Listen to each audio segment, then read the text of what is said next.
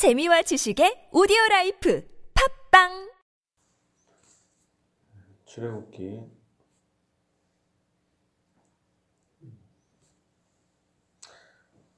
22장 21절부터 보겠습니다. 21절 한 절 같이 읽습니다. 너는 이방 나그네를 납치하지 말며 그들을 학대하지 말라. 너희도 애굽 땅에서 나그네였음이라. 아멘. 나그네를 압제하지 말라. 그리고 또 학대하지 말라 합니다. 그러니까 외국인에 대해서 나, 합, 어, 압제하거나 학대하지 말라 합니다. 너희도 애굽 땅에서 나그네였습니다. 너는 과부나 고아를 해롭게 하지 말라. 여기서 나그네, 이방인이나 과, 고아나 과부를 해롭게 하지 말라 합니다. 이들은 이제 뭐 경제적으로 좀 많은 약자이죠. 네가 만일 그들을 해롭게 함으로 그들이 내게 부르짖으면 내가 반드시 그 부르짖음을 들으리라. 예, 고아와 과부가 많이 어려운데 더군다나 그들을 돕기는커녕 어렵게 한다면 하나님의 심판이 나타난다 합니다. 네가 만일 그들을 해롭게 함으로 그들이 내게 부르짖으면 내가 반드시 그 부르짖음을 들으리라. 나의 노가 맹렬함으로 내가 칼로 너희를 죽이리니 너희 아내는 과부가 되고 너희 자녀는 고아가 되리라. 예, 사실은 현재 부자들이 가난한 자를 억압해서 부자가 되는 경우가 많아요. 오늘날에는 그런 경우가 많죠. 부가 부자가 되는 이유가 정직해서가 아니라 노력해서 하면 좋은데 어떤 불공평함으로 특히 우리나라가 그런 경우가 많아요. 그럴 때 그 부유함은 오히려 그들에게 하나님의 심판이 내려오는 계기가 됩니다. 네가 만일 너와 함께한 내 백성 중에서 가난한 자에게 돈을 꾸어주면 너는 그에게 채권자같이 하지 말며 이자를 받지 말 것이며 아, 여기서 가난한 자에게 돈을 꾸어준다. 그리고 이자를 받지 마라. 이게 일명 고리대금입니다. 예, 플라톤 서양에서 가장 유명한 철학자. 사실은 현재 어, 교육학이라든가 모든 것들이 거의 플라톤으로부터 나온 겁니다. 플라톤이 꿈꿨던 모든 것들을 통해서 사실은 교육제도라든가 이게 됐어요. 단적인 예로 플라톤이 정치를 만드는데 이렇게 해야 된다 얘기했습니다. 아이, 아이들 학교를 지으면서 가르치는데 운동장이 있어야 된다. 체력, 일단 건강한 사람을 만들려면은 일단 운동을 해야 된다. 운동. 건강해야 된다. 운동장이 있는 거예요. 그래서 학교마다 다 운동장이 다 있죠. 플라톤의 영향입니다. 그 다음에 또한 짐승처럼 운동만 하면 이게 감성이 떨어지기 때문에 음악이 필요하다. 그걸 가, 길들이려면. 그래서 음악을 또 강조합니다. 예체능이 초등학교 때 엄청 발달했죠. 뭐 그런 식입니다. 이게 어떤 플라톤의 영향이 그 몇천 년전 학자의 그게 현재까지도 수많은 거에 다 영향을 미치고 있어요. 그 단적인 그 하나만 봐도 그렇고 그 수많은 게 다 그렇습니다. 철학이라든가 모든 것들. 근데 그 사람이 이렇게 얘기를 했어요. 질서가 잡힌 나라에서는 고리대공업자들을 허용해서는 안 된다. 이렇게 얘기를 합니다. 그리고 수많은 철학자들, 이방인의 철학자들도 도둑은 두 배의 벌금형을 받지만은 이 고리대공업자는 네 배의 벌금형을 받았다 합니다. 상당히 고리대공업자를 거의 도박하는 사람이나 상당히 안 좋게 어, 완전히 나쁜 놈으로 취급한 것입니다. 그래서 수많은 학자들이 고리대금으로 돈을 버는 일은 살인을 하는 것과 같이 아주 악한 일이다. 이렇게 봤습니다. 세상의 이방 철학자들도 그렇게 봤는데 그 법들도 그러고 막 그랬어요. 근데 기독교에서 과연 이 고리대금이 온당한가? 그래서 중세 시대까지 교회 안에서 고리대금은 없어져야 된다. 불법으로 했어요. 국가에서도 그렇고 할 수 없게. 근데 여기서 우리 종교개혁이 일어나면서 일명 고리대금이 가능해졌습니다. 이자를 받고 이제 돈을 빌려줄 수 있는 제도가 이 종교개혁서부터 이제 확실히 되면서 합법적으로 되고 적극적으로 장려하게 됐어요. 일명 그게 자본주의입니다. 자본주의는 다른 것이 아니라 돈을 빌려줄 수 있는 그리고 이자를 받을 수 있는 게 바로 자본주의예요. 돈을 빌려주고 그거에 대한 돈을 이자를 받을 수 있는 게 자본주의입니다. 그리고 사유재산제 이 두 가지가 이제 자본주의가 나아가는 기초인데 자 그러면은 고리대금 이자를 빌려주고 받는 것이 옳은가 나쁜가? 그냥 고리대금 이자가 높다 이거 아닙니까? 고리대금? 자 여기서 두 가지를 나눠야 됩니다. 자 돈은 땅이 예를 들면 샀는데 100만 원짜리가 1년이 지나서 1000만 원이 될 수도 있고 돈을 빌려서 100만 원어치 씨를 사서 하면은 가을에 1000만 원어치의 수확을 거둘 수도 있는 거 아닙니까? 그러니까 사실은 100만 원의 가치가 사실은 나중에 보면은 이자를 받을 수도 있는 거 아닙니까? 사실은 성경에서도 우리가 은행에다 넣어서 달란트 비에서도 넣으면은 이자를 받지 않겠느냐 이런 표현이 있잖아요. 그러므로 이자 자체를 받는 것이 불법적인 것은 아니다. 근데 여기서 알 수 있는 게 뭐냐면 이런 것입니다. 어떤 사, 부자들에게 부, 부자들에게 돈을 빌려줄 수 있죠. 싼 가격으로. 그리고 산업을 위해서 어떤 경제적인 이유를 인해서 돈을 빌려줄 수가 있는 것은 합법적입니다. 부자들에게 좀 약간 어, 높은 고리대금을 할 수도 있죠. 그들은 갚을 능력이 있고 그거를 통해서 설사 50%를 세금을 매긴다 하더라도 오늘날의 우리나라 국가적으로 자본주의에서 높은 세율을 매겨야 되죠. 뭐 땅이라든가 그 외 어떤 산업에 대해서 많은 그 수확을 거뒀기 때문에 부자들이 세금을 많이 내는 것은 좋은 일이에요. 그리고 많은 돈을 빌려주고 높은 이자를 받을 수도 있죠. 근데 문제는 세금을 이렇게 이자를 받는 것이 은행뿐만 아니라 우리도 일반적으로 돈을 빌려주고 받을 수도 있어요. 그것이 온당한 것입니다. 근데 문제는 문제는 그게 아니라 가난한 자들 그리고 같은 신자들, 같은 동족에게 돈을 빌려줬을 경우가 문제인 거예요. 여기서 말하는 것은. 다시 본문을 읽어본다면 네가 만일 너와 함께 한 내 백성 중에서 가난한 자에게 돈을 구워주면 이방인이 아니라 특히 가난한 자예요. 부자애가 아니라 가난한 자. 가난한 자에게는 돈을 구워줘요.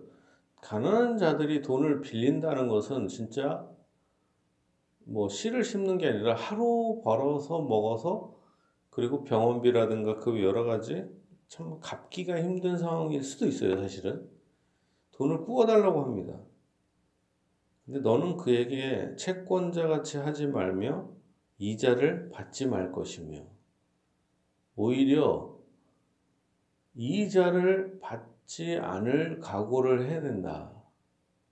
가난한 자에게 원금을 갚기도 힘들다는 거죠, 사실은. 그리고 내 백성 중에 가난한 자의 돈을 구워주면 너는 그에게 채권자 같이 하지 마라. 이게 중요하죠. 채권자처럼, 채권자는 어떤 이자를 받는데, 이자를 받을 생각을 하지 말고, 이자를 받지 말아라. 그러니까 이게 이자를 이자를 받는 문제에 있어서는 어떤 차이가 있다라는 것입니다. 이걸 알아야 돼요. 근데 이제 천주교라든가 이런 거는 실질적으로 이자 받아서는 안 된다. 그걸 싸그리 다 부인하면서 부정하지만 이 우리 개신교는 두 가지를 분명히 구분한다. 산업을 위해서 경제적인 활동을 위해서 장사를 위해서 돈을 빌려주고 이자를 받는 것은 옳은 일이고 좋은 일이다. 그러면은 더 산업이나 여러 가지 상업이 발달하죠. 그런데 가난한 자에게 이렇게 돈을 받아서 그걸로 배를 부리려고 하는 것은 하나님 앞에 심판을 받는 일이다. 이것을 우리 기독교인들은 명심해야 될 것입니다. 그러니까 교회 안에서 돈을 신자들 간에 빌릴 수도 있고 빌려 줄 수도 있는 것이죠. 뭐 돈 거래를 하지 마라. 그러면 뭐 신자들도 사람인데 돈 거래를 할 수가 있죠. 근데 문제는 여기서 이자를 받지 않을 정도로 그런 각오를 해야 한다. 라는 거죠.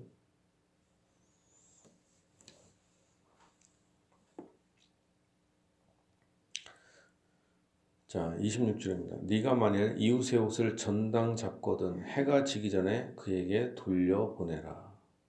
특히 이스라엘 사람들의 옷은 어, 이게 속옷과 겉옷이 하나가처럼 돼갖고 그리고 또 옷이 이불이라고 해요. 이불. 그걸 덮고 잔다 합니다. 우리와 좀 다르게. 그러니까 이 옷을 안 갖고 돌려보내지 않으면 이 사람은 또 일교차가 심해서 낮에는 엄청 덥고 밤에는 또 엄청 또 추워요. 그러니까 이게 감기 걸린다거나 여러 가지 추워서 죽을 수가 있으니까 이렇게 해가 지기 전에 돌려보내라 하는 이유가 있는 것입니다. 그것이 유일한 옷이라 그것이 그의 알몸을 가릴 옷인즉 그가 무엇을 입고 자겠느냐 잘때 덮는 이불이다 라는 거죠. 그가 내게 부르짖으면 내가 들으리니 나는 자비로운 자입니다. 여기서 하나님은 부자에게 어떤 돈을 빌려줄 수 있고 그럴 수 있는 능력을 주신 이유는 바로 그 부자에게 자비를 내려주신 거 아닙니까? 그래서 가난한 자를 돌보라고 한 거예요. 우리가 부자가 되고 능력이 있고 똑똑해요. 여러 가지 그 이유는 뭐예요? 가난한 자를 멸시하지 말고 그들을 섬기라고. 원래 하나님께서는 모든 사람에게 처음에는 다 공평한 것처럼 주었을 거 아닙니까? 땅을. 땅이나 이게. 그렇지만 가난한 자들이나 여러 가지 각 사람마다 100명이 있다면 맨 처음에 공평하다고 하더라도 시간이 갈수록 병, 어떤 각자마다 능력 차이가 있어서 가난한 자들은 점점 더 가난하게 되고 부자는 점점 땅을 확대하고 부자가 될 가능성이 있어요.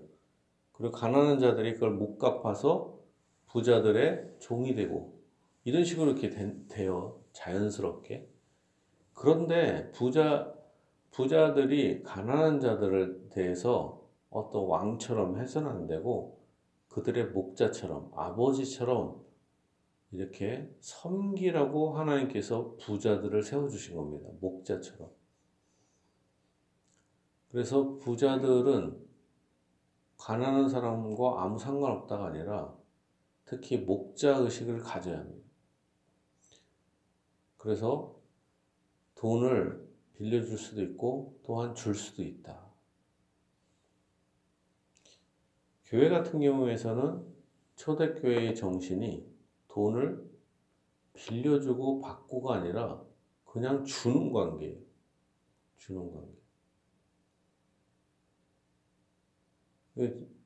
오히려 줄 때 하나님의 축복을 받습니다. 빌려주는, 빌려준다고 하지만 마음속으로는 준다는 생각을 해야 됩니다. 하나를 주고 하나님께서는 가난한 자에게 준 것을 하나님께서 오히려 갚아주십니다. 넘치게. 여러분, 그런 축복을 받기 바랍니다. 여러분이 가난한 자에게 뭔가 섬겼어요? 하나님께서 넘치는 복을 주십니다. 사실은 교회 헌금도 그래요. 헌금 내는 것도 작은 것을 심은 것 같지만 하나님께서 넘치는 복을 주십니다. 여러분의 인생을 하나님의 나라를 위해서 심는 거잖아요. 예수님도 너희가 나를 위해서, 나의 이름을 위해서 그 부모나 자식이나 땅이나 이런 전토를 벌인 자는 배나 받고 영생을 얻지 못할 자가 없다. 왜 그래요? 성령을 위하여 심는 자는 하나님께서 복을 주신다 라는 것입니다. 하나님은 자비로운 분이다 합니다. 너는 재판장을 모독하지 말며 백성의 지도자를 저주하지 말라. 너는 네가 추수한 것과 네가 짠 즙을 마시 바치기를 더디하지 말며 네 처음 난 아들들을 내게 줄지며 추수한 것, 처음 짜낸 이 즙을 주님께 드립니다. 없어지는 것이 아니라 하나님께서 받아주시고 복을 주십니다. 아들들을 주님께 드리라 합니다. 하나를 아들을 드렸지만 그 이거는 내 것이 아니라 하나님의 것입니다. 이걸 얘기를 하는 거죠. 네 소와 양도 그와 같이 하되 이래 동안 어미와 함께 있게 하다가 여드레 만에 내게 줄지니라. 너희는 내게 거룩한 사람이 될지니 그래서 짐승에게 찢긴 동물의 고기를 먹지 말라.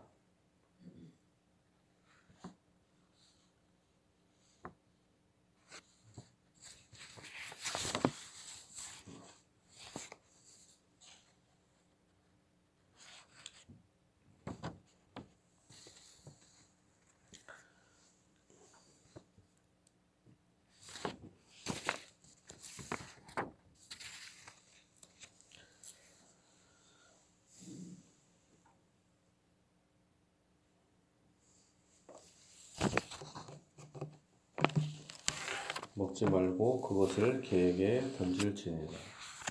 여기서 어떤 짐승에게 찢긴 동물 같은 것들도 먹지 않도록 하는 것은 사실은 뭐 들에서 찢긴 음, 동물을 먹을 수도 있고 다 그러지만 이거는 건강을 위해서 하는 것보다는 우리가 하나님 앞에 존귀한 자임을 나타내는 것이지 이게 율법에 나오는 뭐 음식에 관련된 규례들 있잖아요. 그것은 뭐 피채 먹지 말고 뭐 수많은 이런 것들이 나오는 거는 이거를 건강에 관해서 해석하려고 하는 사람들이 있어요. 그거 아닙니다. 그거 아니고 그렇게 해석하면 상당히 위험해요. 실용적인 목적이보다는 영적인 측면이 강합니다. 그만큼 우리는 막 하나님께서 우리에게 주실 때 막 대충 어디서 길거리에 주워갖고 이게 뭐 어떻게 됐는지도 모르는 그런 것을 주려고 하는 게 아니라 정결 하나님께 정결한 걸 바치듯이 우리가 먹는 음식이나 우리도 거룩하고 온전한 사람이 되기를 바라시기 때문에 그런 것입니다. 근데 오늘날에는 이런 것들이 좀 상관이 없죠. 무엇을 먹고 마시든지 간에 하나님께서 주신 걸로 생각하고 감사함으로 먹으면 됩니다. 자, 우리가 정리한다면 우리가 가난한 자에게 구워주고 뿐만 아니라 나눠주고 그들을 섬길 때 하나님께서는 그것을 잊지 않고 복을 내려주신다라는 것입니다. 우리 여러분들이 진짜 모두 다 부자가 되고 넉넉하게 돼서 가난한 자를 섬기고 교회를 섬기고 그랬는데 오히려 더 큰 복을 하나님 앞에 받기를 예수님의 이름으로 축복합니다.